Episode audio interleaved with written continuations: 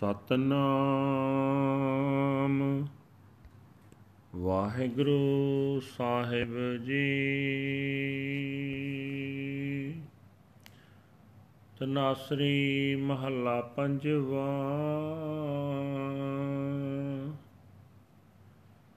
ਜਿਨ ਤੁਮ ਭੇਜੇ ਤਿਨੈ ਬੁਲਾਏ ਸੁਖ ਸਹਿਜ ਸੇਤੀ ਘਰ ਆਓ। ਆਨੰਦ ਮੰਗਲ ਗੁਣ ਗਾਓ, ਸਹਿਜ ਧੁਨ। ਨਿਹਚਲ ਰਾਜ ਕਮਾਓ। ਜਿਨ ਤੁਮ ਭੇਜੇ ਤਿਨਹਿ ਬੁਲਾਏ। ਸੁਖ ਸਹਿਜ ਸੇਤੀ ਘਰ ਆਓ। ਆਨੰਦ ਮੰਗਲ ਗੁਣ ਗਾਓ, ਸਹਿਜ ਧੁਨ। ਨਿਹਚਲ ਰਾਜ ਕਮਾਓ। ਤੁਮ ਘਰ ਆਵੋ ਮੇਰੇ ਮੀਤ। तुमरे दोखी हार आप निवारे। अपदा पई बतीत रहा प्रगट कीने प्रभ करने हारे नासन पाजन थाके। ਘਰ ਮੰਗਲ ਵਾਜੈ, ਨਿਤ ਵਾਜੇ। ਆਪਣੇ ਖਸਮ ਨਿਵਾਜੇ।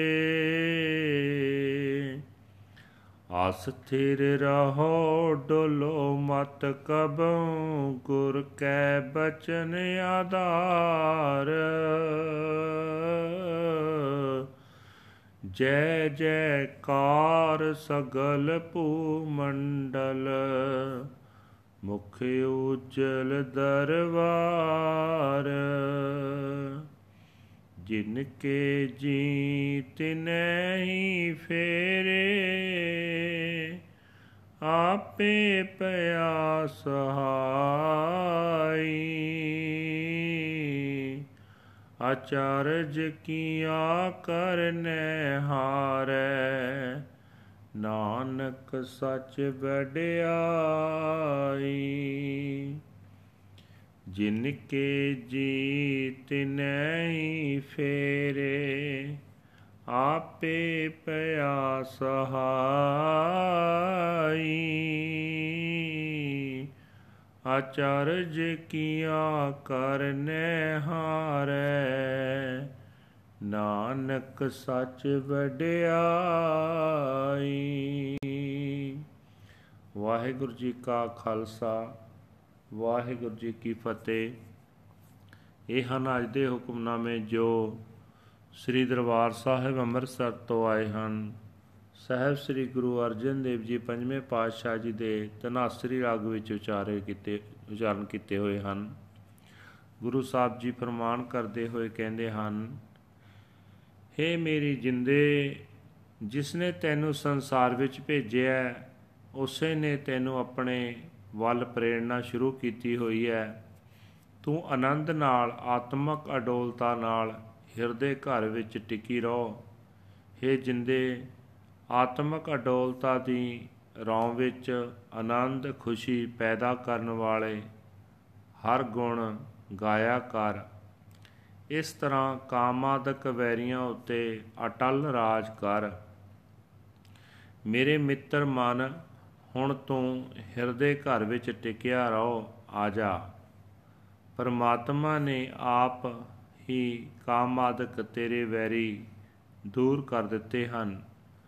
ਕਾਮਾਦਕਾਂ ਤੋਂ ਪੈ ਰਹੀ ਮਾਰ ਦੀ ਵਿਪਤਾ ਹੁਣ ਮੁੱਕ ਗਈ ਹੈ ਠਹਿਰਾਓ।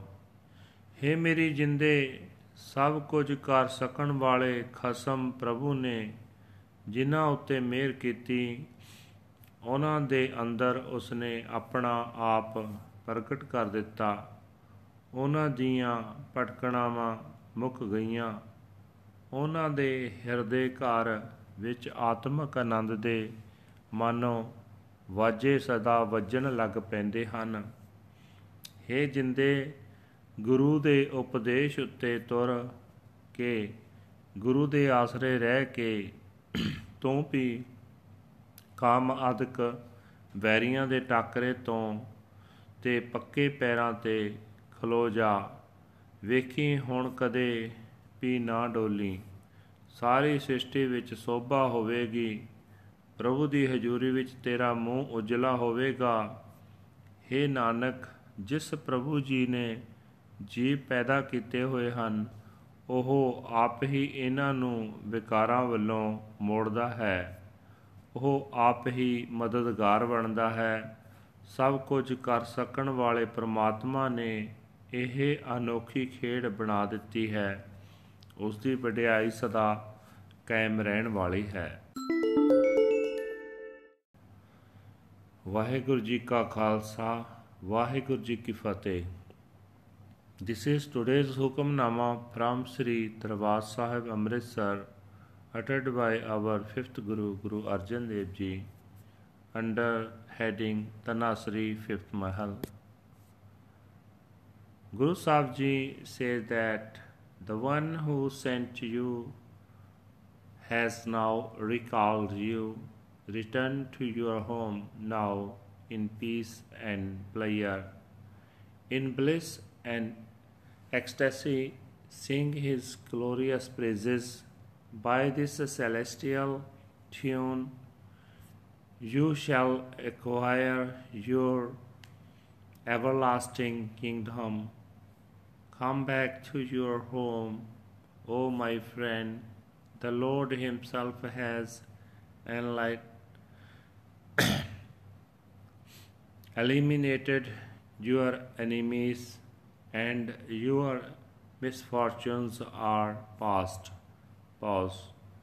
God, the Creator Lord, has glorified you, and your running and rushing around has ended. In your home there is rejoicing. The musical instruments continually play, and your husband, Lord, has exalted you. Remain firm and steady, and do not ever waver. Take the Guru's word as your support. You shall be applauded and congratulated all over the world, and your face shall be radiant in the court of the Lord. All beings belong to Him, He Himself transforms them, and He Himself becomes their help and support. The Creator Lord has worked a wondrous miracle. O Nanak, His glorious greatness is true. Waheguru ji ਕਾ ਖਾਲਸਾ ਵਾਹਿਗੁਰੂ ਜੀ ਕੀ ਫਤਿਹ